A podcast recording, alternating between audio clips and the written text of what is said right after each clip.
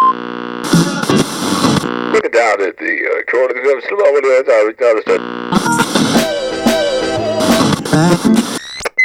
Little phone down, down.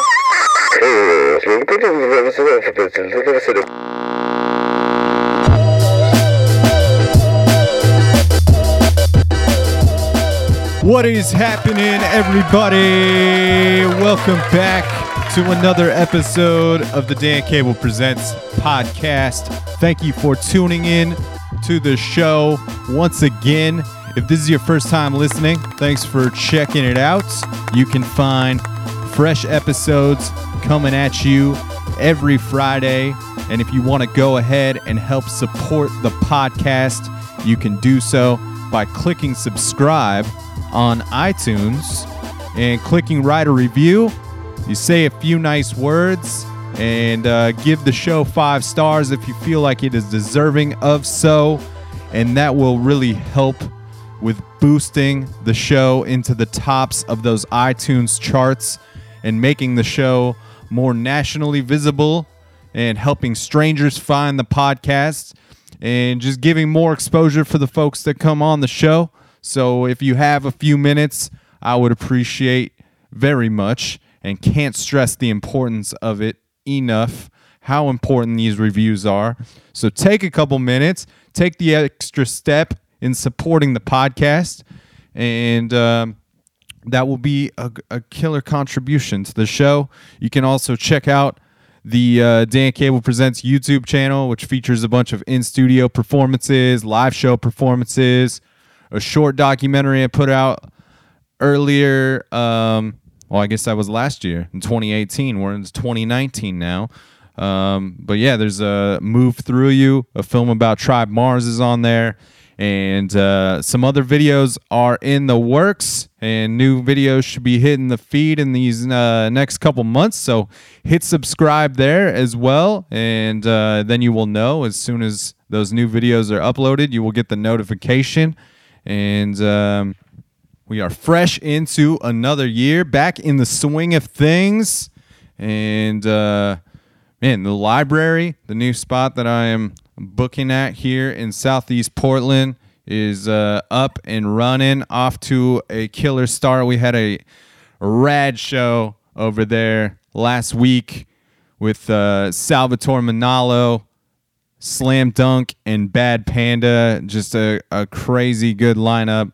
Slam Dunk is a new band in town, and I encourage you to go check that out. I had no idea what to expect from that band, and it was um, it definitely blew me away and was was a super impressive performance. And Bad Panda always crushes it, and I love that those those dudes are always down to collab with other artists, and, and especially when there's a bunch of other great players in the room. So they included um, a couple of the people from Slam Dunk in into their set as well. I posted some photos from that recently on the uh, there on the old Instagram. So uh, check me out there at Dan Cable Presents. There's also a new page for the library at Growler's Tap Room on the old Facebook. So if you want to give that a like, I'll put the uh, link up there so you know when the uh, the shows are going on. But it's most Fridays. Some Saturdays will get peppered in, like we've got this weekend. There's two shows this weekend. If you're listening to this on release day, SS Curmudgeon is playing tonight, January 11th. And then tomorrow we've got uh, a full lineup: Tempest Gold, uh, Jay Graves, and She, and that is on January 12th. That's going to be a really rad show over there at the library. Don't forget, only 50 people fit in this this venue, so it's an intimate space. But if you want to see the show, I encourage you to get there early before uh, things hit capacity. So we've got killer shows lined up at that place. I'm stoked for the one on January 25th with uh, Stoner Control, Devi Metal, and Super Ocean. That's going to be a great show and uh, tons more coming up. So definitely follow me up and I will continue to to post on the weekly what's going on there. It's going to be a wide range of music from indie rock to hip hop, jazz, funk, all the goods will be going down Uh, I do want to point out another calendar date here. The first Dan Cable Presents event of the year is going on January 18th. And uh, the headliner for that show is the guest of this episode of the podcast, episode 144. We're going to get into shortly with Gabe Fleck. Great conversation. Stoked to share it with you. So, Gabe Fleck is headlining that show at Mississippi Pizza January 18th. Cloudlines is on the bill. They're great. Stephanie Kitson will be opening up the show. She's great. So, uh, come check that thing out. It's a seven dollar cover. Mississippi Pizza is uh, another great place that supports local artists on the regular. And one of my favorite things about that venue, um, similar to the library, is that all of the door sales that um, are collected for those cover fees go directly to the artists. So 100% of your money is going to those artist pockets which is a great thing. And um, it's not every space is like that. Not everybody, sp- not every space can can operate like that.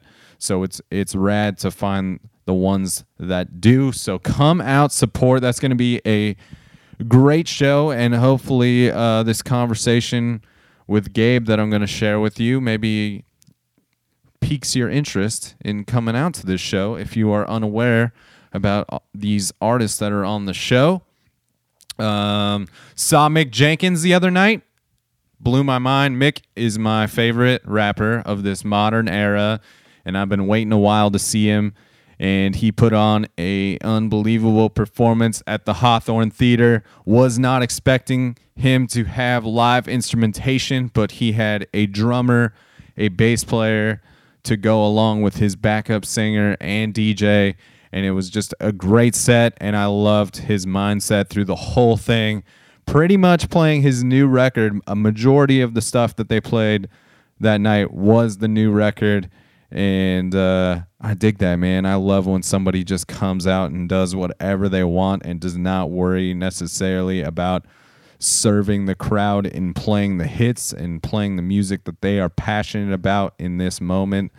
And uh, everybody was vibing with it. So it was it was uh it was great to finally see Mick, man. If you if you love hip hop and rap and you don't know about Mick Jenkins, I encourage you to go through that catalog. Um, his records are all very different from one another, and uh, the last two that he has put out are definitely my favorite. Pieces of a Man is the the most recent, and then the one before that is the healing component, which I've mentioned many times on this podcast as as just an incredible concept record and and aside from hip hop, just one of my favorite albums that have come out in the last few years. So the healing component, man. Mick Jenkins. Get on some Mick Jenkins. He he will be good for your life. Drink more water. Do it for Mick. Do it for the water god himself. Anyway, um, yeah, I think I think that's all all the goods for this introduction. Gabe Fleck, episode 144. This was my first hang with Gabe. I had met him previously at one of his shows, but this was my first opportunity to get to know him in more depth. And this conversation definitely did not disappoint. This was um, one that I endured, endured, enjoyed thoroughly and I just think that this dude is operating on uh, on a next level, and his uh, the head he has on his on his shoulders um, seems very mature to me for his age, and he's definitely thinking about some things at the age of 25 that I was not yet, and um, just is one of these people that seems to be doing his art with a lot of intention and um, he he spends a lot of time thinking about how he will present himself and his art and I dig that quite a bit. And we got into a lot of different things on this episode. Uh, definitely one of those ones where we talked way more than just music, and that's something that I really appreciate. And I appreciated his his honesty throughout this podcast, and and we talked about um, his his reclusiveness and and how he can definitely be somebody that enjoys his alone time. And and as do I even though I am I am incredibly outgoing I, I can be introverted myself and I, I love to kind of uh, have my my me time or my alone time. And and we definitely connected on that. And I just I just dig this dude's vibe and and what he is about. And and like I said just really appreciated this conversation. I think the music that he is making is uh is quite unreal. And it, it kind of blows me away when when somebody's putting out some music of this caliber and it kind of and it and it kind of sits in this independent world. And it, it's definitely some music that I could hear on the radio some big big bangers on this uh, this most recent EP that that Gabe put out last year, which is called Bliss, and um, I mentioned it during the conversation too. I would encourage you to go back check out the uh, the previous EP as well, Six Strings and a Stream, because it's much different than this project, and we we get into all of this in the episode. And also, just want to give a shout out to Forrest Brennan, who was on the location for this recording. We're experimenting with uh, maybe adding some some video content to some of these conversations. So we we filmed this actually at the library, the audio that you're gonna hear, and I'm hoping to kind of condense it down into some of the favorite moments, and and so I'll keep you updated on the release of some sort of visual from from what we did over there at the library. But I think it came out really cool, and I'm stoked to see the footage that we got and and stoked to piece it all together. So be on the lookout for that. Don't forget January 18th if you like what you hear in this podcast as far as the music and and who Gabe is as a person, I um, check it out, man. Check out this show that we got going on on January 18th at Mississippi Pizza. Don't forget to leave your iTunes reviews. Can't stress the importance of it enough. It's a free way to contribute to the sustainability of this podcast. So if you have not done it yet, please take the few minutes. It doesn't take long at all. You don't have to say anything crazy or extensive. You can just say, "Hey, I really enjoyed this episode with Gabe Fleck. It's the one that got me on board." Or or whatever. So take the few minutes, step up, take the next step in uh, in supporting this thing appreciate the fuck out of all of the listeners. If this is your first time, like I said, I think you picked a, a great episode to tune in for. And uh, we're going to get into it right now. Episode 144 with Gabe Fleck. We're kicking it off with a song off that Bliss EP. It's called Everything is Fine. Let's get into it. In the moment that you start to believe it, is the moment it gets taken away. And in that moment, you just couldn't believe it. That the moments like this never fade. And in one hand, security, and in the other hand, freedom. Find yourself caught in the middle, and you tell yourself.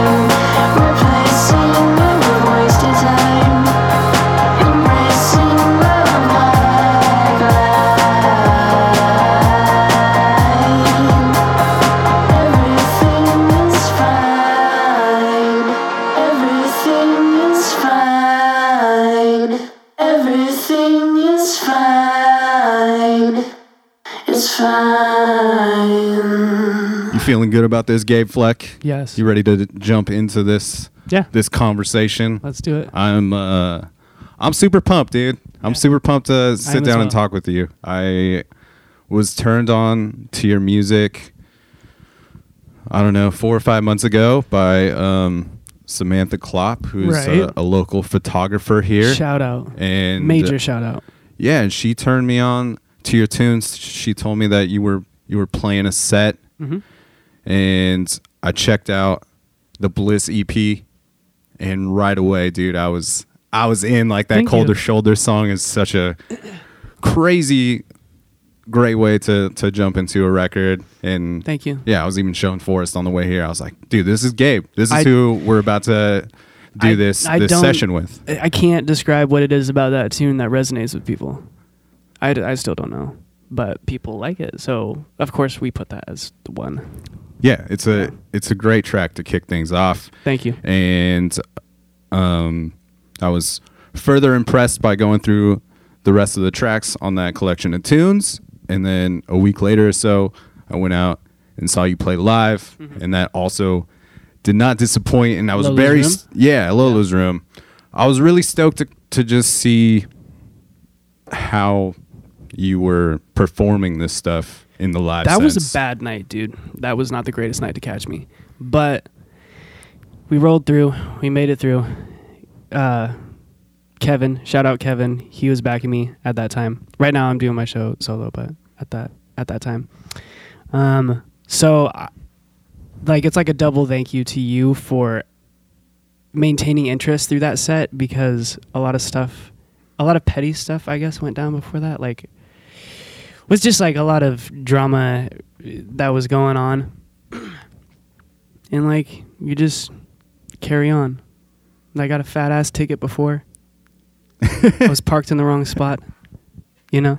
It's it's okay. I'm an idiot sometimes. So I just get on stage and do the thing, but I probably wasn't as positive as usual. Yeah, is that something that is difficult for you sometimes if you're having Definitely. some chaos going on in your personal life or or the day is just not going super great and then you are thrown up on stage and kind of forced to put some sort of face on?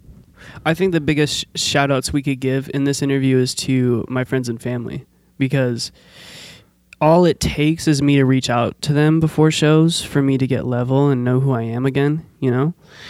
And it's, of course, like all these little things, it's just like a- anything, it's, it's a job. So if you're on your way to work and something traumatic hits you right before you're about to start your shift, you're not going to have as great of day as you normally would. So it's it's just like that. And because I treat it like that, you know, it's not just like it should be fun always, but I want to make sure it's it's executed for my audience the correct way. You know, I don't want to sound pompous, but I care a lot about my shit and I want to make sure that eh, I'm giving you guys the best product. And if something happens before the show that throws it off that was unanticipated, it definitely throws a curveball. And I think the biggest thing for me has been leaning on my friends and family who don't do music; they do other things, but they're faced with challenges. And I and I and I watch them, and I'm inspired by them.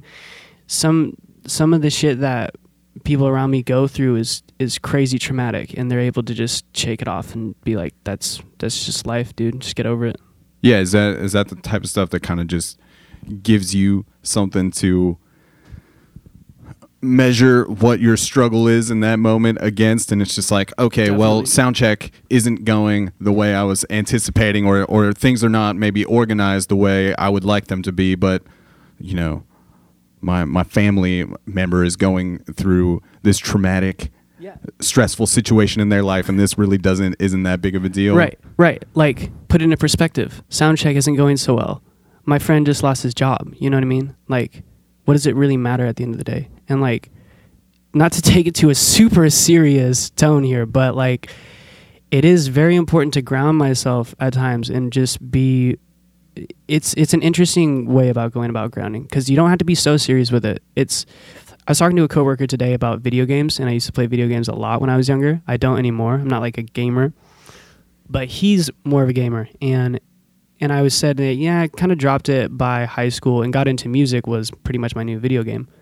And we were talking about how the moms would bust in the door and be like, "It's just a game," and you had like one of two things you could do in that moment, and one of them was like throw the controller and get mo- more pissed off, or be like, "You're right," you know, it is just a game. And I think when I'm in the studio working too hard and perfecting something, or when I'm on stage and, and being a little bit of a of a drama queen and, and whatever whatever I'm like struggling with, if I have somebody else around me to be like, just another day, then it it really just shocks me, and I'm just thankful for those people around me. Yeah, for sure, man. And like you were saying earlier, I, I think it's very clear to me. Even I, I know nothing about you, like going into this conversation. But when I you you mentioned that that you do take this like very serious, and that is the message I receive when I'm listening to your music, especially with like the Bliss EP. Like everything seems very calculated and thought mm. out, and and that's what I love about it because it's just very well written music. I initially, the artist songwriter in me didn't fall in love with Bliss uh, upon release, and that's a really sad thing, you know, because I had to go and perform it, and it wasn't the most fun. There was fun times. I went to Diddy Kai Fest over the summer, and that was a great time. And and shout out to that entire crew doing that. Um, but there, after you realize that it was so calculated and so perfected, there are moments where it's like, I didn't really allow my inner child to speak through this project. You know, there was moments, but definitely if you compare it to other projects that I've done and little features that I've been on, a huge part of me wants to go now and and just uh, and just get weird with with it. I guess. Do you feel like you were able to achieve a little bit more of that in uh, Six Strings in a Stream, like through the that collection yeah, I of think tunes? so. Yeah, and and I mean, thank you for knowing the catalog that far back. But no, I, I mean, I think that that is very clear in that batch of tunes that you, that it was more of. It seemed like there was a lot of exploring going on. Yeah. it's almost like to me that's your that's your psychedelic record. yeah, for sure. And I wasn't even doing anything like that. You know, I wasn't like I, I wasn't. I maybe wasn't in the aesthetics that I was setting up, right? But the process behind that to let you in to the window of that was me in an apartment by my in a two room apartment by myself. My roommates had taken off, and so I was just there by myself, had nothing to do but go to a stream every day and write. And it was a really meditative experience where I was kind of stating my core values and and learning more about me as a person through that and and writing I think my writing was very primed at that point. I was learning how to get through these core values through writing. Um, yeah, man. Um, that was that was an experience, and I think I do want to get back to some sort of process like that because Bliss was like. Bliss was like I made it with Zach Lyris. Shout out to producer for Bliss and Life Through Emojis, my my very last two projects, and a very dear friend of mine at this point. Um, we made it at his parents' place in their basement, and shout out to that family too for letting us come in there and wreck their place pretty much every weekend. Like we would set up a home studio in their basement and uh, and hit it. But the process to that was like, okay, all we have is the weekend.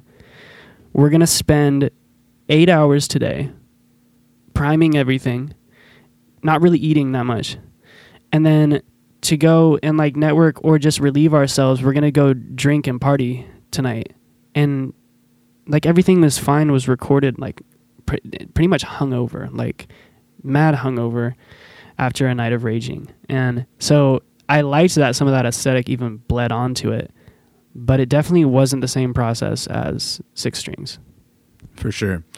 Let's take it back a little bit further before we dive into any more projects in depth. But when, like, how early on did you get into music and, and kind of catch that bug and get serious about playing? My usual answer to this is always like my grandma gave me my first Jimi Hendrix CD. So, you know, Fuck yeah, dude. I I have in my notes Yeah. that that one of the most impressive things to me about what you do, especially in the live forum, is that you can write these killer songs and great hooks. You can tell the songwriting's there. You're a killer singer. All that is there.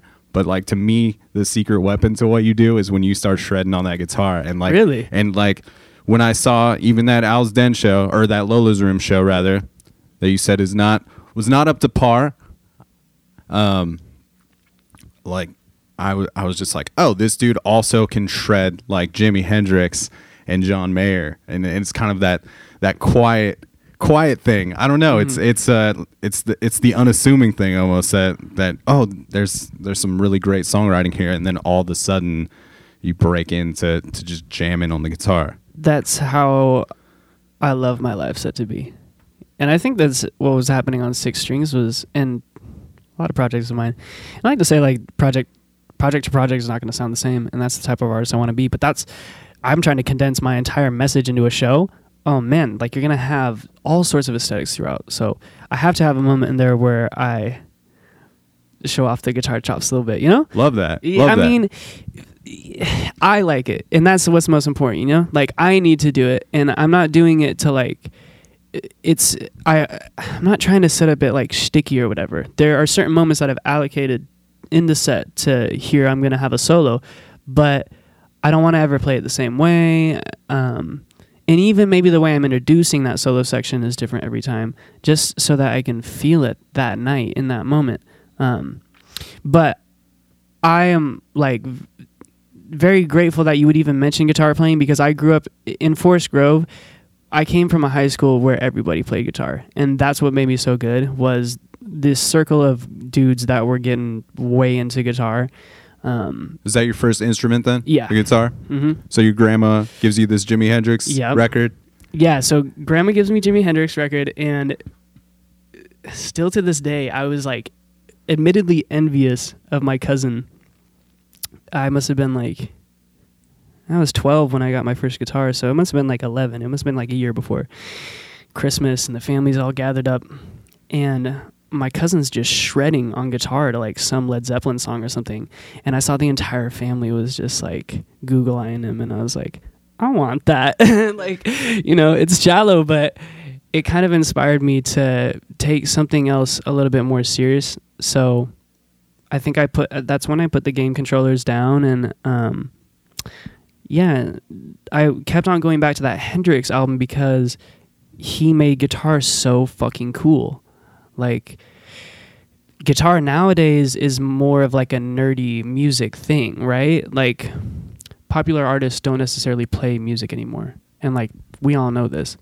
But back in that day and age, you play guitar, you were the shit. And it was like that for a while. So my young, you know, teenage years had some of that wanting to be a rock star, of course. Yeah. And Yeah. when you first picked up that guitar, were you more about trying to learn songs, or were you trying, or were you kind of immediately more drawn into kind of noodling around? And See, my cousin was like noodling around, and I think that I think there's something in me that is more than wanting to be a guitar player because I didn't necessarily want to learn guitar for learning guitar's sake. I wanted to learn guitar so I could play some of my favorite songs, and I wanted to like realize what they were doing on that record more so than technical aspects.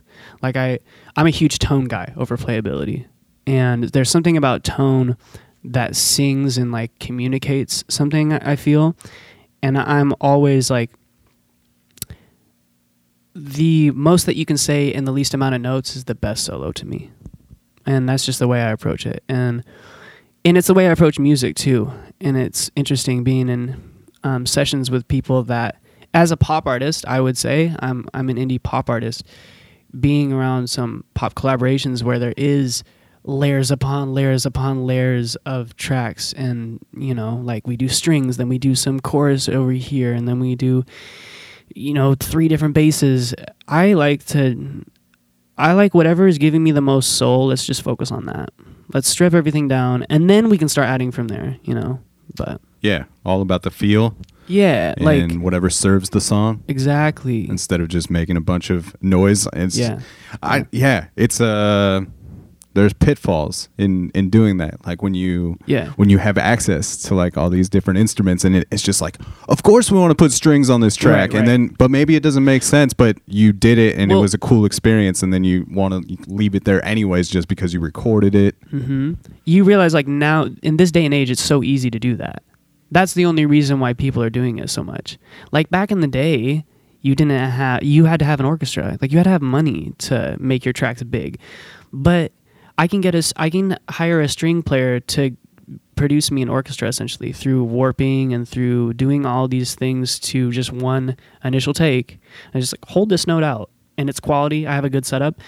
I can get such a sample range out of that. So it's so easy and tempting to overproduce things. And I get it, you know. I listen to fellow not fellow, but I have my pop idols and I understand their their struggles with it and how it can it's such a fine line the battle between like is this too gimmicky? Is this overproduced? Or you know am i compensating for something? Versus like no i, I really like the beauty of of all this production Yeah, some sometimes something cheesy serves the song too, yeah for sure. You know? yeah. And it is just I think figuring out the balance and, and the fine line between that. And I think you do that really well thank you. throughout your your tracks. Um, after you got that guitar like how long after that is it that you start exploring kind of writing your own tunes and, and get into that mode?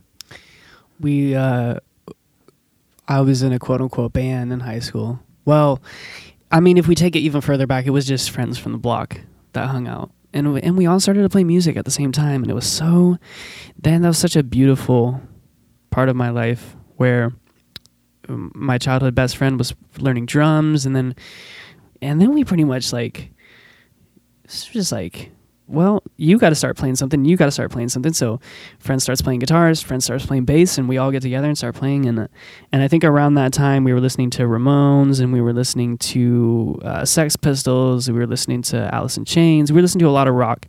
So that's when i was trying to write like um i guess punky rock tunes. I was really inspired by by the ramones and what they had to write about. There was something about the way that they phrased things that um, got to me that they were so pop melody based but what they were saying was things about loneliness and, and wanting to fit into society and things like that.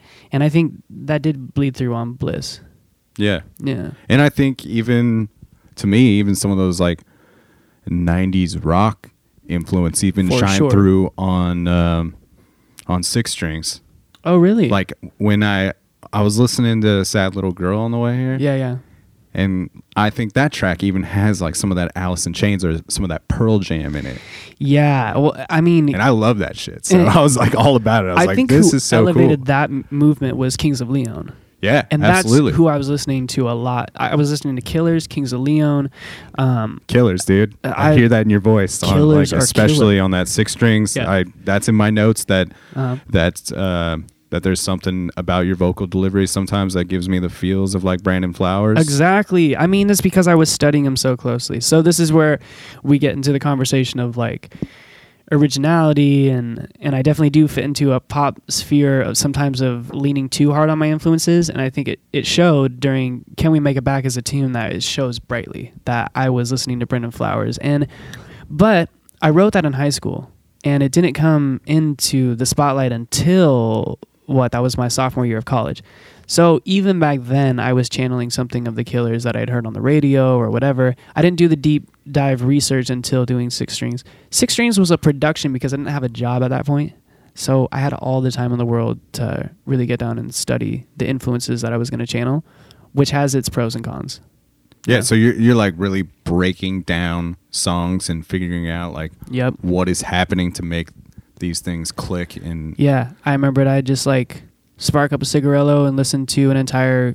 Well, i'd probably have it done by a couple songs, but like, I'd probably just chill out and find something to do through one of those albums. I'd find like Kings of Leon's first, um, first album, that white album with their like super low opacity uh-huh, faces. heartbreak. The- no, that's the one. that's the it's second- that's Youth and Young Manhood. I think is the first Alright. one. So I I would like bump that one, and then Killers. I don't know if I went through like entire albums, but um, and then Strokes too. I I love the Strokes. They're always in my catalog. Yeah, and in that comment about like those influences coming through on my end, I think it's a great balance. Like to me, it's not like oh he's just ripping off the Killers. Like this Well, is all you. he's doing. Like Yeah. it's.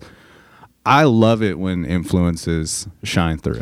I, I, I like it too because it shows that this artist did their research and there's like a beauty to it where I'm really fascinated by artists who bring something nearly entirely new, but nothing is entirely new because th- it's entirely abstract at that point. So, yeah, I can take it one of two ways, like we said, you know? Like when people point out that they can hear my influences, I can go, shit, that means I'm being unoriginal and like I need to step up my originality. Or I can be like, they really respect that and they and they vibe with that artist and it's a and it's like a real enduring compliment that they would say you sound like somebody I love.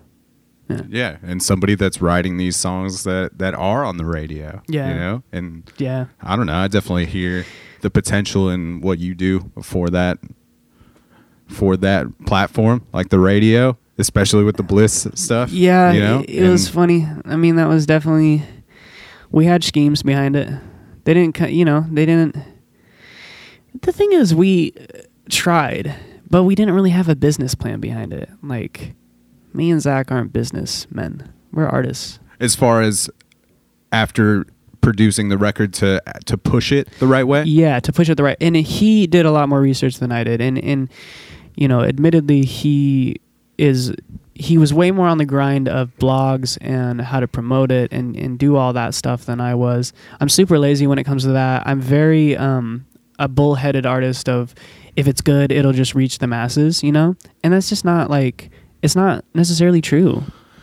Yeah, I mean, I also just think that there's there's different kinds of artists, and some some are really good at also handling that side of things, and some don't want to devote any energy to that part, and I totally get that, and and I can, I don't know, man, I can do that. w- Even with this podcast, it's like, yeah, I can Mhm. create all this content, but but sometimes I don't. After, you know, informing myself for a conversation or you know putting on a bunch of shows i don't necessarily want to be the person that's also sending emails to try to get It sponsorship or whatever like i don't know it's just it's not always where i want to put my energy Yeah. and so i think it's also that as well well, we so- we have to talk about two different types of people at this point. Where I think if you're pouring your soul into your craft and you are Uh, like dedicating a lot of time to putting on these shows, to doing these podcasts, to whatever you're gonna do creatively, I can tell that you care, and we're we're on a sim- similar wavelength where the energy is used up at that point. And if we are to go and promote this, it's it- there's not going to be enough thought behind it because we use so much time to do what mat like everything matters. I don't mean to put down managers or promoters because that stuff takes genius mentality behind it too. I just don't have capacity for it sometimes because I've been working on what I want to contribute to the movement, you know? And I got to make sure that I'm showing up for that. And if I'm going to half ass that and then half ass the promoting, it's going to be a shitty quality product in the end anyway. So so that's why I'm like I can see, you know, just I think what they would say about people that focus on the quality is that you see the potential, you know? I see the potential if you just had somebody around you who was marketing like crazy or just had I don't know, you know, like it's that whole saying of Yeah. you got to know somebody to Absolutely. It's also funny because I do do that for other people. Yeah. Like I manage a band and that's my Really? my role in that band is to Who do do, all that Let's shit. shout 'em out. Uh, they're called Brother Not Brother. Okay. They're some of my favorite people in Portland and uh, yeah, I've been rolling with those those people for two two and a half years now and and it's been a great experience and it's funny though because i will you know devote the time to do that kind of stuff for them it's just when it comes to that day of hey man, I need to write all these emails to to these different companies so I can try to build this thing up and get some sponsorship or whatever the fuck, you know? It- it's just like that seems so daunting and unappealing to to do cuz I know that I just kind of want to be hiding away listening to, to a record to prepare for a conversation like this instead. Yeah. Like that's where I want to devote my time. Well, it's like, I think to me, it's like who in their right mind wants to get excited about sending out 200 emails to people? Right. Are you, are you, dude, what? Like that's just not who I am, you know. And I've done, I did it for Bliss.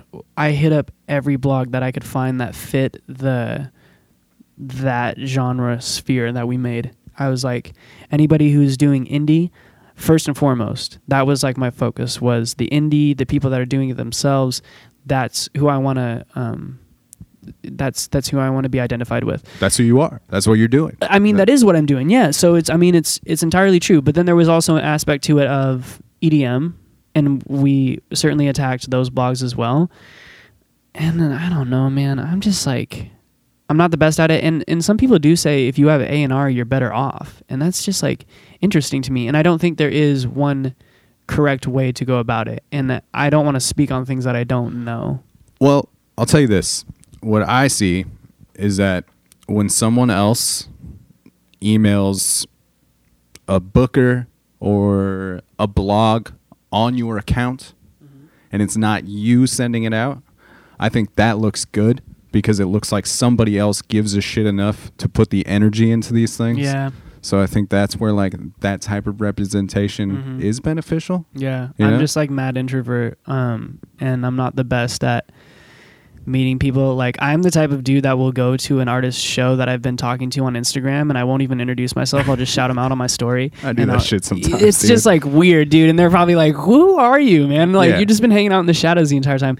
So I think that's a huge part of it too. Is I hit up these like whatever, like I hit up whoever I want to promote my music, and they even in the local scene, they're like, "We don't know who you are. We haven't seen your face or whatever." I, I am certainly like a recluse, and I find value in it because when I do find solitude and figure out what I want to say and what I want to give, it's so much more worth it than I just man, I, I don't vibe with like pressing your shit really hard to everybody because a good product sells itself. I just Agreed. need one person that knows how to do that, you know? Agreed. Yeah. yeah. I don't know. That's that's a mentality I share with you, or Yeah. at least I try to share with you. Mhm. Like I'm, I think it's a noble Hope- mentality too. I'm hopefully the last person in the room that's going to tell you that I have a podcast. Yeah, Unless I want, like when I approached you at at Lola's room, Uh-huh. like I wanted to say what's up because I wanted to like have you on this thing, so it's a little bit different. But if we're all hanging out. Like I'm probably gonna be the last person to be like, "Hey, I I have a podcast." here's where we could be great advice for the people like us right now, right? That, that okay, everybody out there that's creating and they really love their craft and they and and they give a shit, but they're really intimidated by other people.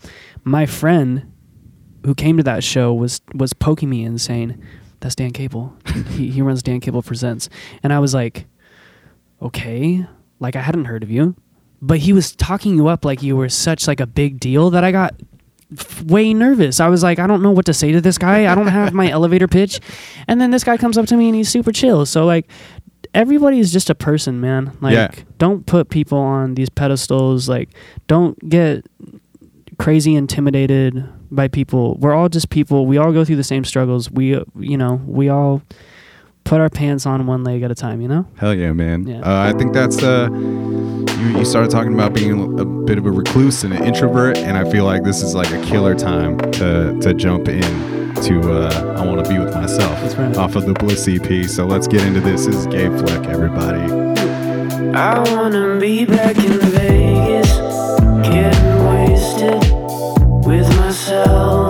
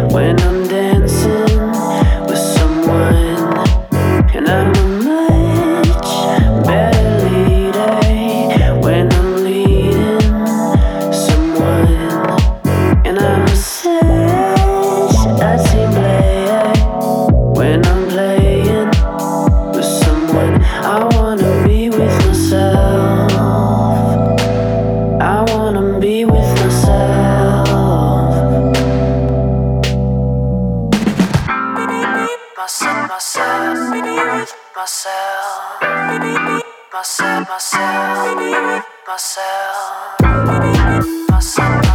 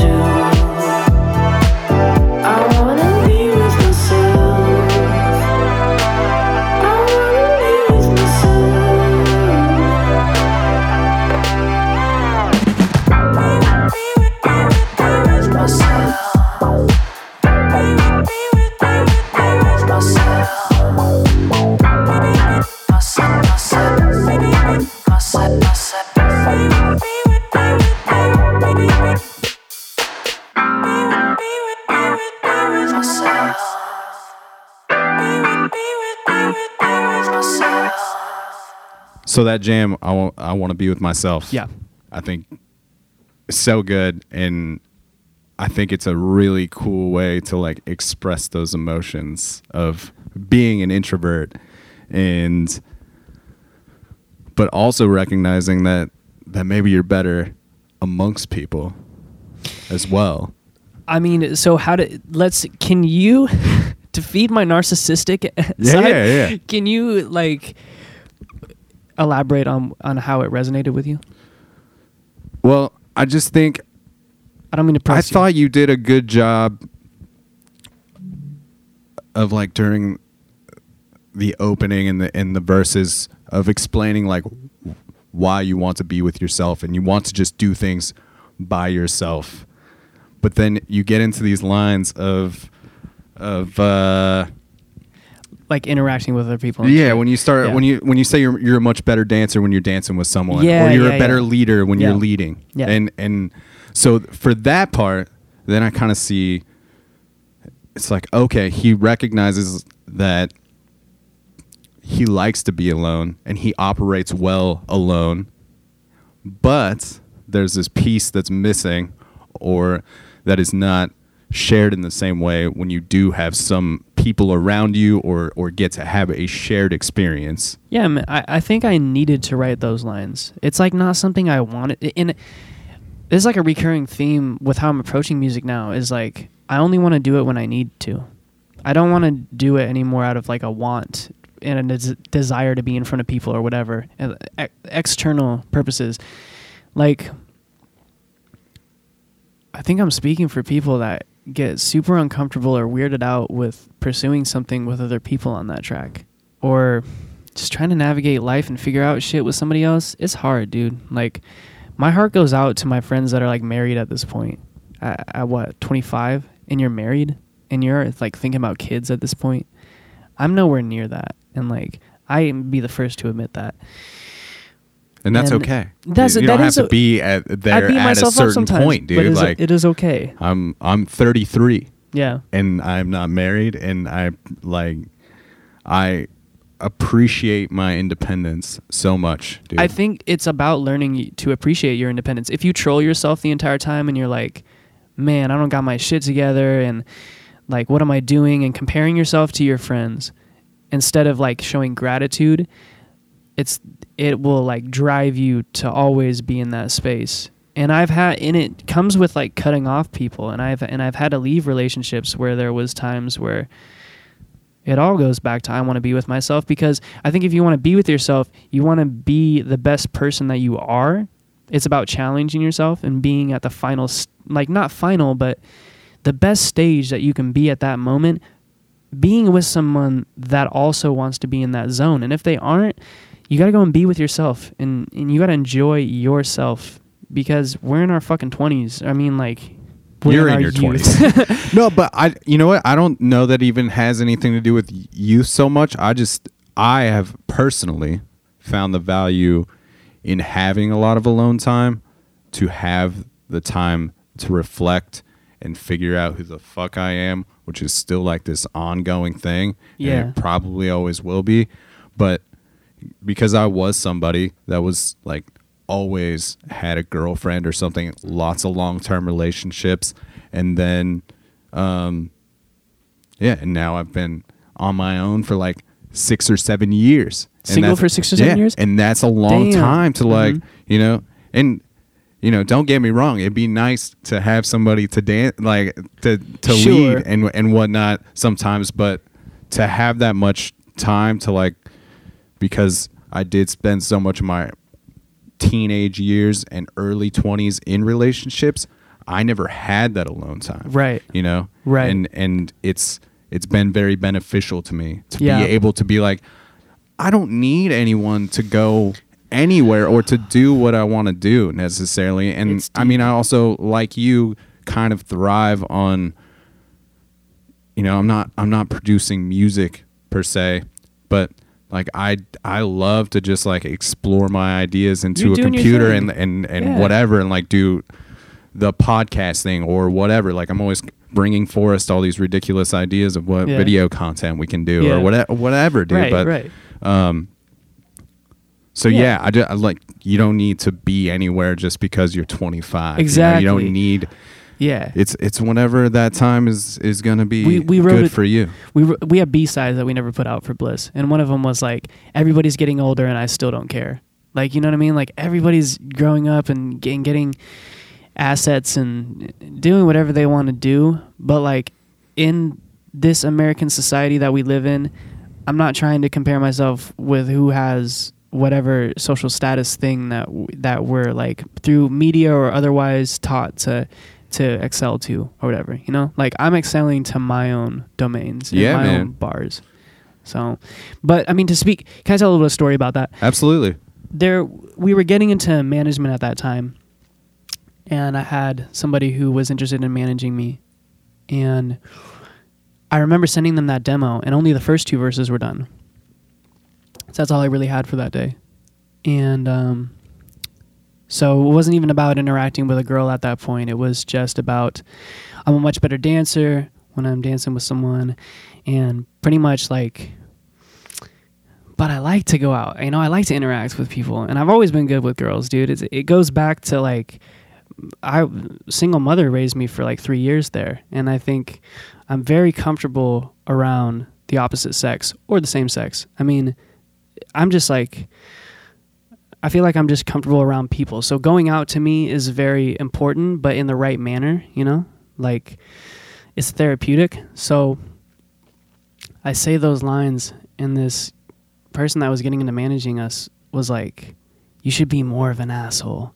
You should like go to like some like frat boy shit on it." And I was like, "Dude, you just this is irking me the wrong way." And I'm glad like it didn't end up working out because I think that's what scares me about promotion and management is like when I write a tune like that and it's like, yeah, that's what they like about you. You know what I mean? Like they like this more shallow side about you. yeah, you. that's I don't know. I think that's fucking weird. It is weird. But it's also I think you do just run into those people that Yeah. that see something in you that they can exploit and they're just like, I think we can sell this. You know, and that's dude, not it's hard. that's well, it's tough to navigate too because you also It's tough. you have this scene. person that's very interested in what you're doing, obviously, Yeah. but maybe for the wrong reasons. Yeah, and, and I don't know because I'm a people person. Like I, I don't know how to gauge different people and what their intentions are with me. And I do have a gut and I know how to go off of it, but I like to give people the benefit of the doubt before I cut them. But I'm learning as I get older to trust that gut more and trust my instinct on people. And if I don't get a good vibe from you, then uh, the less time I'm giving you these days. Yeah. I feel that. And and you obviously in that moment of him telling you that didn't feel right to you, I'm sure, when he told you that Yeah, stuff. no, I was and like, that I- was I don't know how to probably do that. was probably a very uh, great indicator for you to be like, I don't really fuck with this. Yeah, you know, yeah, like for sure. Yeah, man. absolutely. Yeah, it's crazy mm, how how people try to market themselves, and, and I uh, I don't really try to market myself anymore. Like I think I spent a lot of days figuring that out during Bliss. Like how am I gonna market myself? And shout outs to Kaylin Rodriguez who shot the entire aesthetic for it. Um, that's my best friend at this point, and uh, she taught me a lot of how to just be confident in myself, and that artists do change from day to day and you don't have to be boxed into this one character who's always going to play the same role on every record and be the same way interacting with people like you're allowed to be sad one day and then happy another. That's real. That's reality. And people go through that. So that's how i promote myself over social media or when i show up to shit like this or whatever. I'm, I'm just trying to be whatever mood i am from that day. Yeah, absolutely. Um, as far as you know, the the the uh, like the theme of that song of, of wanting to be by Yeah. yourself, does that flow into your creative expression as well? Like, are you somebody that's comfortable with collaborations, or or do you prefer to work alone when you're when you're producing your own tunes? I went to a show um, this last weekend. It seems like miles away. I haven't been sleeping a lot. I've been I've been out and about, but the Greater Kind played a show at the 1905, and there's players like Charlie Brown and my good friend Ian Lindsay, who I went to high school with, was on bass, and they all killed it that night. And um, that's you know, if I have people around me that are truly passionate about what they're doing, it doesn't make it hard for me to challenge myself and to step up my game. But if I'm more of the leader, there are moments where I have to step away from whatever we're doing and go and figure out what I really want to say on this. And I'll bring you the blueprint so that you won't be so lost, you know, because it's very frustrating. I my heart goes out to people that have collaborated with me when we were doing it together. We were making a song in the moment because I'm still figuring it out at that point. And there's many frustrating moments of like, no, that's not it. It's not exact, and it it could piss off people around me. Like, I don't know, I don't know what you want. I, I'm doing everything that I can to get you what you feel needs to be on this track. So, to answer your question, yeah, I do, I do think when I can go back and focus on what I want to say and then bring it to people that are really passionate about that what they do, I think that's the best equation for me right now. Yeah, and and what about? Are you somebody that that steps in and maybe does some session work for somebody or or contributes to somebody else's record? I mean, I'd like to. Um, the, it goes back to this thing where we're very introverted people, and it's hard for us to approach people, and it's hard for me. And it's been quite a journey for me to have the confidence to go up to somebody and be like, "I play guitar." You know, like if I could sit in on one song, that'd be that'd be cool. It's a real intimidating thing when you see them up there killing it and they you know like these musicians in this scene know so much theory and I know that I do too. You know, I've got some chops, but man, it, I just don't know necessarily all the time how to network that relationship into being a session player and not to like show that I'm kissing ass to you, but like I really respect you, you know, and and it would be an honor to back you up. So to mention Ian, um, he's coming out with a project in March, and when that drops, it's going to be fantastic. Um, check it out. I've already had to listen to the early masters, and it, the shit moved me. He offered for me to play guitar for him, and um, and Katie Carlene as well. Somebody from Newberg who I adored in my teen years. This was an idol of mine, another local artist who has allowed me recently to play guitar for her. We're still getting gigs lined up and getting that all together. Um, and then people like Kevin that produce, or my good friend Pat Kanji, if he he ever needs like a hook or a verse, like I- I'm down. It's just about believing in the people around you. I think first and foremost. Yeah. So as long as you can get behind that project genuinely, Yeah. you're all in. Yeah, I like that, dude. Yeah. Because, yeah, I mean, it doesn't. I don't think it makes a lot of sense to be involved in something that you're not super for or don't No. have respect for it just to do it, you know, just to get the credit or Right. whatever. let's go back to tone you know like it's it's going to show through that your soul isn't there if you sit in on a session that you truly don't believe in and that's why i'm like so intimidated to people to back me up because initially after bliss was released i didn't know how much i believed in that what was written there you know so now Believe that shit, dude. i've i've fallen back in love with it Good. I'm because happy to of hear people that. like you, you I think that's mean? a dude. it's like people it's like I, I start showing my face around here again because i just moved here in november so we want to get more into it i was in gaston for the last year I don't even know where that's at. no remember it's a village um outside that's what i like to say it's like a very very small trump people town um outside of forest grove where i grew up Okay. so it's a very humbling moment when I have to move to somewhere like that. And it was under circumstances where a lot of things were out of my control and I just ended up being in there and I signed a one year lease and and things happened and it wasn't good for my mental, it wasn't good for my drive and my momentum certainly. But I realized what a what a precious thing it is to live in this city and be around so much diversity. And I, I went from OSU to living in Gaston. So I went from being around all this culture and and all these languages being spoken around me and all this different beautiful cultural exposure to some of the most bland white bread experience. And there's two sides of every coin. Like you learn something from both of those experiences but I'm definitely grateful to be here. And once I got here, it was like somebody stopped me now, you know, like I'm back and I'm like hitting it full stride. And it's awesome to see people that support Bliss still, but in person, you know, not over the web because it did numbers, but like that's not, I'm not like really that person. I like seeing people and, and seeing that resonate with them face to face is always going to mean way more. So I, I, I fell back in love with it. Right on, dude. I'm like I said, happy to hear that. Thank you. I'm I guess only because I really love the record. It takes a lot of work, dude. It takes a lot of work to accept yourself. Well, I think it's weird. also when you spent, I don't know how much time you collectively spent making this Bliss record, but I think also sometimes when you do spend a crazy amount of time making a record, by the time you're done with it, you're kind of like sick of hearing the songs and Jesus. it, and you need some space to Yeah, dude. disconnect so you can appreciate it again. Is that Mhm. part Oh, of, of part of it as well? I remember my mom was driving me somewhere right before we were about to release, and I was like, I'm so fucking tired of hearing these mixes over and over again. I don't even know if I like these songs anymore. Like, they were so organic and heartfelt in the moment, but we've mixed them down and mastered them so many times ourselves and sent them out to different people. We just want to make sure it sounded right at the end, you know? That if you were going to play it amongst a professional, it would hold value within comparing that mix and master. And that entire process was like two months of doing that. And after that much work in just the mixing and mastering element, as an as like somebody who creates, that's really hard. Mixing has its own creative endeavors. Like there are tons of songs out there with crazy good mixes that I adore. And masters too. Mastering is its own element.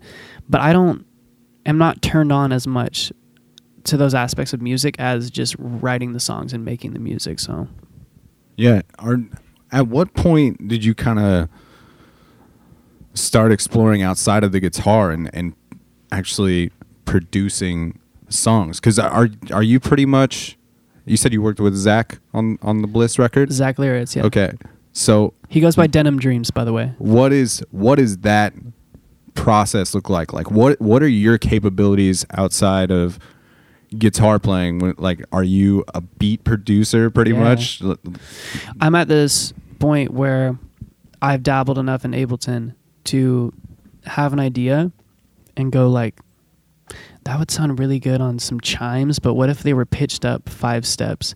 And I can go and write the melody and then record it and then actually do that action and see what that sounds like and go, hmm, maybe it needs this then. And it's such a cool thing that I'm not simply a songwriter at this point. I can have ideas that are very weird and abstract production wise and go in and implement them. I started producing when I was 16. So I was the studio in high school. and Hell yeah. yeah, everybody who wrote shit came over to my place, and I think I took on a little bit of, of maybe what you have to go through. Of okay, I'm gonna get out of my way. I'm gonna let these people come in and tell their story, and I'm and I'm gonna learn to appreciate everybody who comes in here and has something to say. And I and that was such a cool experience too. Um, many people throughout high school came through my room and recorded. Um, and just another beautiful part of my musical life. Like I feel like it's half my life. And and so in those years I went from let's say freshman year I was in a band and then sophomore year I started producing and I and I wanted to bring production aspects to that band. And I mean I don't know how hard we tried at that, but started to go more into hip hop, into R and B, and I discovered Kid Cudi around that point, and he changed my life. And um, and then I really got into um, Biggie and Tupac. I, I really delved into hip hop at that point when I first started producing it. Um, so then by junior and senior year, I was like making my own stuff. And that was really cool to produce an entire track and record my own vocals. I didn't know how to mix or master very well, but I was able to get out an idea. And uh, I think there's a lot of weird artist inner child that comes out in those those days that I I'm trying to find that again. Yeah, are you somebody that kind of always has ideas running through their head? You know, you just even I, I walk I walk now to work, you know, and I, and, dude, I'm so thankful that I can say that I do that because I used to have an hour commute into this city, and uh, I used to have to listen. It's not that I had to listen, you know. I appreciate every all the professionals on the radio doing their thing, making loads of money, making a career out of what they do, but it was the same shit day in day in and day out. I you know, and so I, I listen to like jazz and classical as well on the radio, but um, I was definitely guilty of going to 95.5 and 96.3 and these stations, and I, I love what they play. But um, now I get to just not listen to music and just walk through the streets of Portland on my way to work, and definitely, um, I look I walk over the Hawthorne Bridge, and there are things in the works. yeah. Yeah, And you, I mean, I would imagine for you, environment is huge to your Crucial. songwriting because you even mentioned that when we're when we dove into talking about six strings a little bit that you Yeah. would go down to that stream kind of Right. every day and, Right. and write tunes. So right. I'm still trying to find a process, and that one was revealed, but I don't know what the next process is. But certainly, I live in a studio by myself now, and there has been a select number of people that have come and visited my place, and that's the only way I would want it. And I trust these people a lot with. I'm a I'm a I'm a Scorpio. I'm a recluse. You know, like I hold my own personal life very valuable, and I go out and I do things where I show my face, but I only like allow certain number of people to really know me and all the facts. And those people have stepped into my studio and they've seen what it's composed of and what I'm doing in there.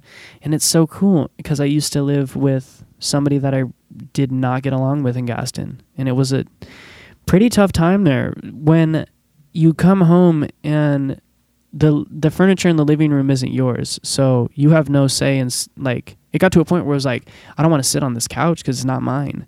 And I and I don't want to like look this person in the eyes because they're the ones that got me this place. So got into this very dominant situation where I was just like get out of the car, go up, open the door, eyes down, go to my room and and try to write something and that's not to work. It's never to work like that. Like I'm not happy and I can't even write sad shit that's meaningful at that point, you know? Like I wasn't confident to do anything in that atmosphere. So it's definitely a blessing now that I can go back to my studio and all the vibes there are my own. I set this shit for myself, you know? yeah. Um, how would you? How do you feel like your your upbringing influences your art, or how do you express yourself through your art? Oh man. I'm going to have to talk about my mom. Shout out to your mom. Shout outs to Shout out to all the moms. Shout outs to all the moms. Can we click Boom. it? Boom. Bam. That's on camera, right, Forrest? We got to make this look good for the people. I mean, that's when we were talking at the top of this interview about people that around you who can go through struggles and go through hardships and it makes all your petty things about these are good problems that I have, you know? And I started realizing that I had good problems right around college. Right around, I, I was editor in chief of OSU's lifestyle magazine, Beaver's Digest. Shout out. Hell love you- yeah. love you guys that are still doing it. Um, and around that point, um, I remember who am I going to hire as my assistant editor? And it was between a person that I really liked over here and a person I really liked over here. And that hardship was something that wasn't, hey, we're two months late on rent. We got to move. You know, it wasn't that. It, it was, what if I make the wrong move? It's okay. I can fire them and we can find somebody else. And it was such a privileged problem to have. And, and I think my background and coming from where I've come from helps me to realize when I'm in situations where quit your bitching, dude. Could you imagine if you were saying if you were complaining how you're complaining to the people that raised you, they would be like suck it up and just get through it, you know? Like that's another thing I realized about myself is when to be like, dude, look around you and be grateful for what you have. And I'm trying to gravitate my ear towards artists that have that same mentality because I'm looking to them to coach me further in those areas. And I think this is where artists can serve to us as places we can go to to seek that mentorship and to better ourselves. It's like I think I think that's one of the biggest struggles is how big my fucking head can get sometimes and how much I can exaggerate the little problems, the little good problems I have. And I think like my family's been through f- like real struggles, you know, and that's I owe it to them for adjusting my perspective and grounding me and just taking me back to real struggle. Yeah, dude. I think that's, I think that's special that you have those people to ground you. Because Yeah. not, I don't know that everybody does have their family to ground them. I think it's unfortunate that people and I this is where I empathized in college with people from higher class where they got bullied for having money. And uh, that was sad to me too because they didn't even have a chance to have struggle or or st- that is a struggle, you It's know what I'm saying? Yeah, because it's not their choice Exactly. to have a good, like, Yeah. wealthy upbringing. Right. They're just born into it. And it's not their fault that they had things that they had immediate access to that we didn't have to, you know, people from my end didn't have to go through. But it's a certain type of person. There are two different people as we keep on going, you know, to this theme of there are people from my more humbled background that look at people in higher classes and they're like, fuck that. Like, fucking big shot over here. That's crazy. That no more of that. Like that mentality is not going to move you. Those same people 20 years later are saying the same thing. And they're not like they haven't had any realizations about their life. And I think the people that can truly empathize with people and think like, "Damn, dude, that guy's got to go in front of a CEO tomorrow and give a presentation in which he might drop the ball on his company. Like his company could go under tomorrow." Um yeah, he's got a lot of responsibility, pal. Like Different struggles. Exactly, different struggles, but struggles nonetheless. Yeah, absolutely, man. Um, you mentioned Kid Cudi earlier. Yeah. What what is uh, what is it about Cudi that has had such an impact on you? I think to get very deep and very real, when I was in middle school, I would get very depressed, you know? We can admit it and we can say it. Like I remember nights where I didn't want to I didn't want to sleep because I didn't want to like do tomorrow, you know? Like tomorrow didn't sound fun. Next week didn't sound fun. The future didn't sound fun. And I think when Cudi in Cudi initially, when I listened to Cudi, I didn't like him. And it's funny because he's one of my favorite artists now. He's definitely like a top five artist of mine. And I remember like a beach trip in which I was listening. He he was promoted as hip hop, and I don't know if he necessarily is. There's a debate about that and whatever. I think there's definitely hip hop influence Yeah. in what he does, but he continues to push the boundaries of what that means. That's for sure. And he's Yeah. a dude, much like yourself. You said you don't want to be the same artist on each record, Yep. and maybe not intentionally, but like you're you're gonna keep exploring. From what from what I've seen, what you've put out already, you're gonna continue to kind of see where you can draw from and, and whatnot. And I think he is very much like that as well. One hundred percent. Like he he doesn't want to be boxed. And if we go back to Hendrix too, he didn't want to be boxed either. So these are my idols, you know, and they don't want to be boxed. But Cudi spoke about being depressed and being alone and, and things like this, and he's he phrased it as this is cool, like this is something I'm not ashamed of. Like I do go through times where I don't really want to, I want to be around. Like I don't really know what I'm doing here, you know. The the confidence to admit that you don't know what who you are or what's going on like that's beautiful to me and it really resonated but initially when i heard him i was on a beach trip with my friends and i was listening to artists like the game and dr dre and tupac and eminem I live in eminem here and there and then what like my hip hop genre was just totally gangster and totally like bravado. And when i heard kid cudi i was like nah that's not hip hop dude. Like you're not rapping with your chest out. Like that's it's just not working for me. And then my friend like gave me his en- like his entire catalog up to like man on the moon 1 so i went through kid named cudi um maybe even that kid from cleveland was on some of it but he gave me it all and he was like listen to it and give it another chance. And i walked home from his house and and something was just like something in that music was like this guy really cares about what he's doing. And i think that trumps all like whatever bravado is or whatever your whatever your like thing is with your music i think what always shines through is the amount that you care. And so i sh- i felt that cudi really cared about his craft and then um what initially sold me was just how honest he was and um and how he could go in on a track that was hip hop had hip hop elements to it but he was going to rock being vulnerable as cool and so that really sold me on him and then junior year i went and saw him uh, junior year of high school i went and saw him in eugene and it's still to this day the greatest concert i've ever been to That's right, dude. Yeah. Yeah. I mean, those are the types of artists across the board, hip hop or not, that kind of definitely have always spoken to me. We both saw Mick Jenkins last night. Yep. And that that is he's Same another one of those people that you know, it seems like he's has so much intention with what he's doing and and he even talked about that a lot last night like his Yep. this new record is about self-reflection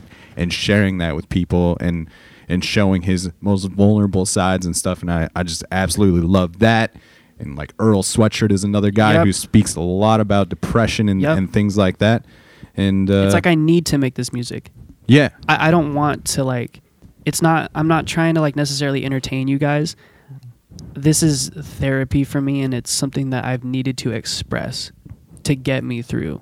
It's a it's just a different type of approach. Has has music always been a space that you like to use for self-reflection or um, yeah.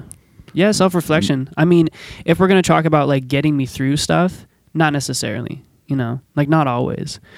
But some days yes some days no but always self-reflection. Always admitting where i am in my life and that stage and being completely trying to be completely honest with that and you know i've stretched the truth here or there in my writings as most do yeah, I, you know, I try not to beat myself up about it. You know, I'm not gonna like tell you all my like dirty little secrets on every little track that I make. It has its own aesthetic and time to do it. So, yeah, man, it's it's always about this gift that we have as artists, as people that can play music. We need to like learn that we're gifted with something and that it's not something that uh, everybody can do. So, yeah, man, it's it's definitely a time to be. I'm trying to be a little bit more responsible with it, but also not not beat myself up about it. And you know, if I if I want to be silly on a track, that's okay. And if I want to be overly emotional on a track, let's find some aesthetic that fits that and and is really going to do it properly. At the end of the day, I'm a per- perfectionist and that's what it's about to me is making sure that the message comes through the best possible way it can. Yeah, nobody knows is one of my favorite tracks off of Bliss. Thank you. Um, that's a track I would definitely. We're not going to feature it on this on this episode, but I would encourage people to check out the record just to check out that track because I think you address some some cool things about just um, existence and and and that kind of goes into that Kid Cudi type of of writing and whatnot. And I just thought that you brought up those uh, those ideas really well throughout that Do song. we have you time know? to, t- to oh yeah, yeah. Okay. So I've got another story about that. There was there's pretty much a story behind every song on Bliss, and during that time, one of the B sides that didn't make the cut, my Zach was trying to mix down and master during that session, or he was just trying to work on it, maybe structure it or something. And I was like, I'm not, I'm just not feeling it, dude. Like it's not gonna make the cut. And he w- and I could tell he was disappointed by it because he really liked it. And that's really hard when you pitch something in collaboration that everybody else likes, but you're not entirely sold on, and you know it's not going to have longevity. It could be, it could be I have two verses and two choruses, but I don't have the bridge, and I'm sorry. It, the bridge is just not going to happen, and it's not, and it's not going to be a song. Like maybe we could pitch it to somebody else, and maybe they could roll with it. Maybe they see more potential in it. But he was trying to mix down this song and I was messing around the keyboards. I said, "Can you put some headphones on or something so that I can focus?" And he was like, "No, I, I got to get a room mix." So he was blaring it through the speakers, and it was one of those moments where we turned on our brother mode and got a little heated.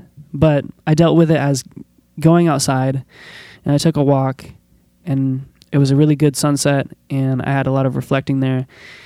I came back with the prog- progression and what I, exactly I wanted to say. And I recommend that to songwriters out there to slow down. You know, I'm trying to tell myself now, slow down. And there's no pressure to make the greatest thing you've ever made today. Like, you can sit on what you really want to say. And if it moves you, it probably moves other people. So um, that's the story behind Nobody Knows was I had to go outside of the session and figure it out, figure out the plan before I came back in. And fortunate enough that that guy that was beside me allowed me to go through with an entirely new idea that I thought could make the cut, and it did. And um, I'm grateful that it's resonating with people and that they get the message. What was it about working with Zach on this collection of tunes that that you appreciated his his ear in the in the process? I think uh, me and Zach's relationship, as all relationships that come into my life, gets very complex, and it's been through a lot at this point. And what I saw, and what I've always seen in the guy, is he truly believes in bringing something interesting to the table. He's willing to bend, and and if it works, it works. You know, if it ain't broke, don't fix it. He certainly embraces that mentality, but there's also this side that I proud of him a lot of the time of like different and he he wants to be different. He wants to introduce something different to the world. And he's also a very hard worker. And me and him if there's one thing that we got along with was you, we got to put in the work to make this happen. And so yeah, man, that's my that's one of my best friends, always and forever at this point. He's coming out with a project. He's been talking to me about it. Um, something along the lines of Tears in the Rain from a Blade Runner reference, um, which was a lot of the aesthetic for Bliss. Uh, I don't know when it's dropping, but I'll definitely be promoting it myself. And uh, he is coming back in town from San Francisco, maybe for a little bit, but I think he might be heading to Seattle, maybe afterwards. Uh, yeah, man, that that's really what it is. Is we met in college. He, w- I I did a radio gig, and he was a DJ there. He came up to me and he said, "You sound a lot like Purity Ring." I was like, I never heard of them. My ear is so shallow, and that's why I'm trying to challenge myself with. On my story, I just put out like playlist for playlist swap. Like, let's do it. I'm I'm trying to get into, you know, what are the cool kids listening to? You And- can't know everything No. either. That's impossible, Yeah. dude. Yeah, I mean, I, then that's where I'm trying to be easy on myself is like not putting the pressure on me to know every little cool ass song out there from any indie artist, but at the same time, it- does get ridiculous sometimes where I'm like, "Have you heard this?" And they're like, "Yeah, man, that's been out for like two months."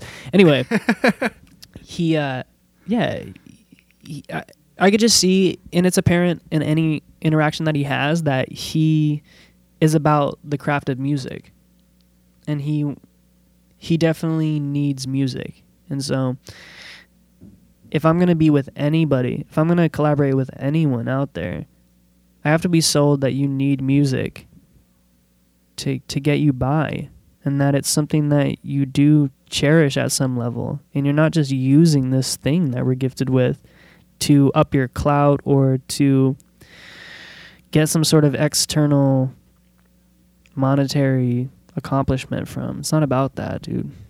Yeah, Yeah. and it's obviously somebody you, you trust their their creativity and, and what they're hearing in the song as well because sometimes it's hard to get out of your own way. Right. I don't think he was so much of a songwriter critique, um, which, in retrospect, m- perhaps I should have gone to other songwriters. But we talk about this introvert thing where he was like pretty much the only person I wholeheartedly trusted in Bliss, and I was like, in if he said it worked, then I was like, you know what, maybe I should stop overthinking, and, and it does work. Um, and I think he could see that I was, I was really gonna make something that was up to par for me and I always do. So I've got like I've made a lot of songs that people are never going to hear.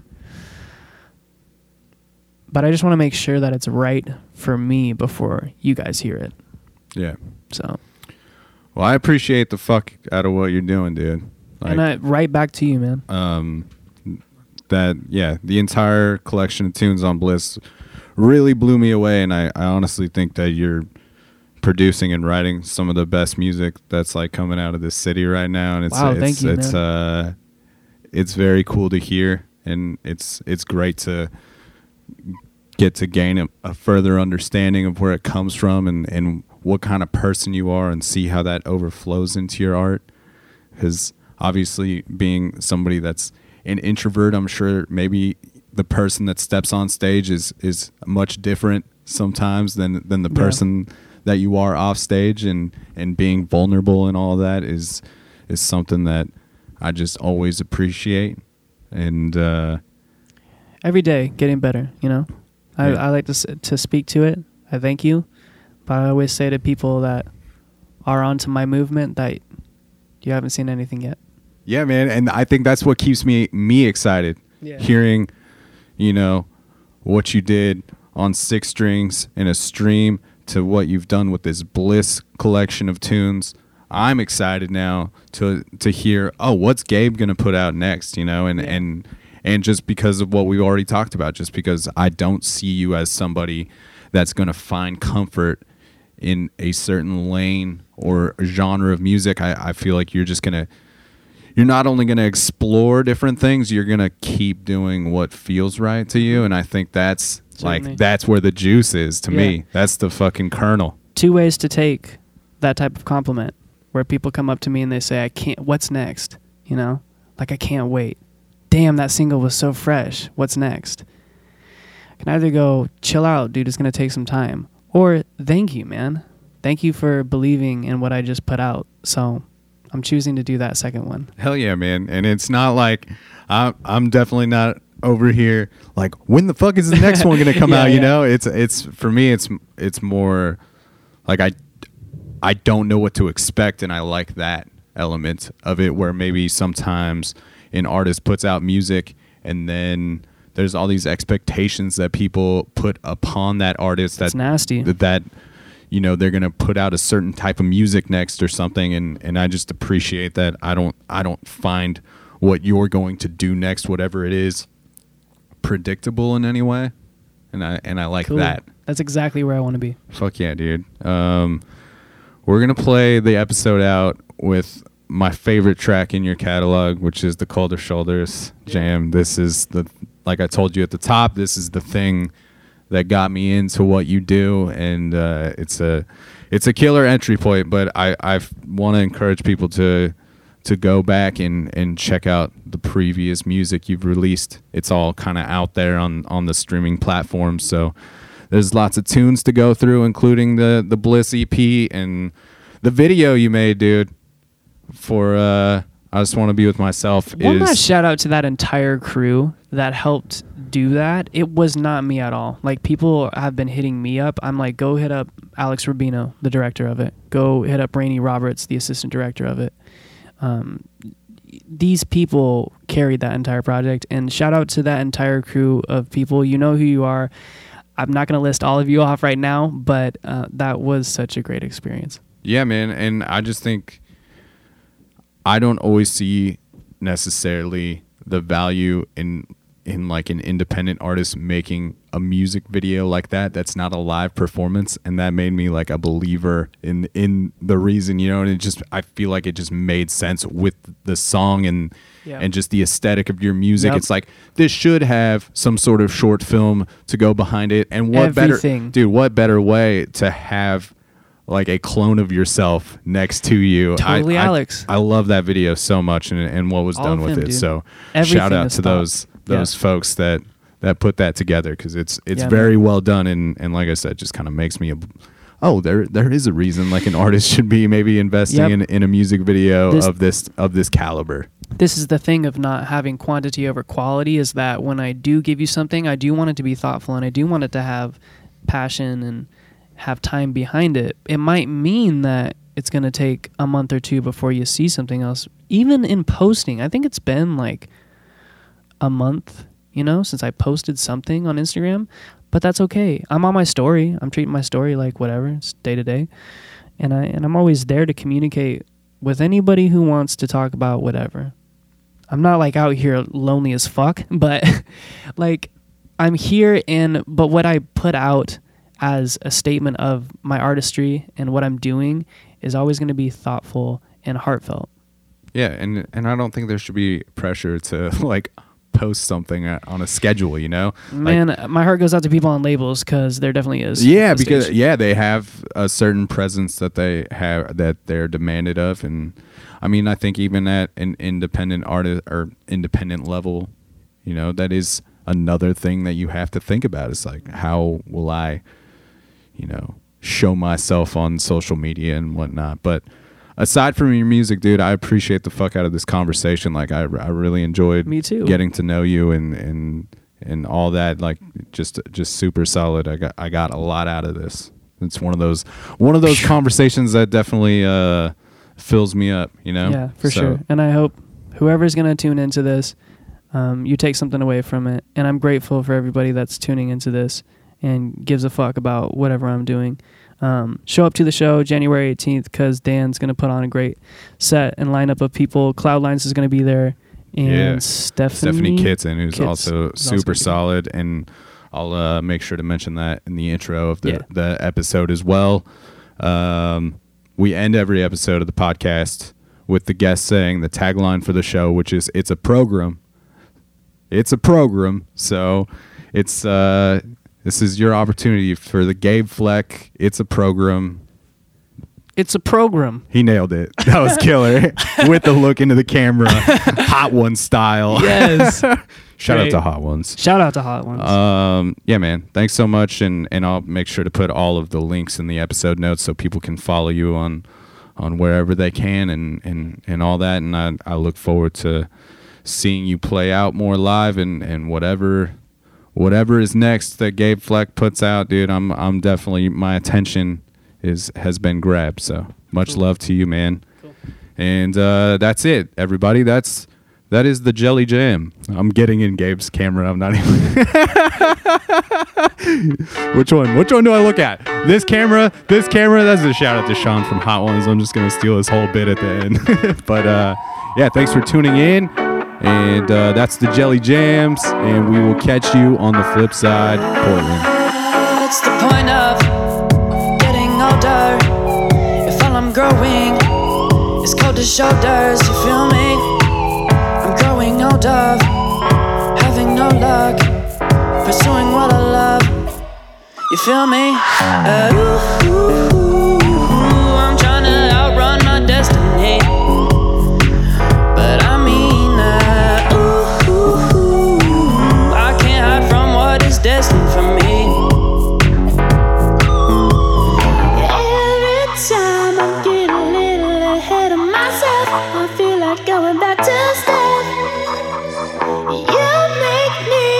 tell but I like it. Yeah.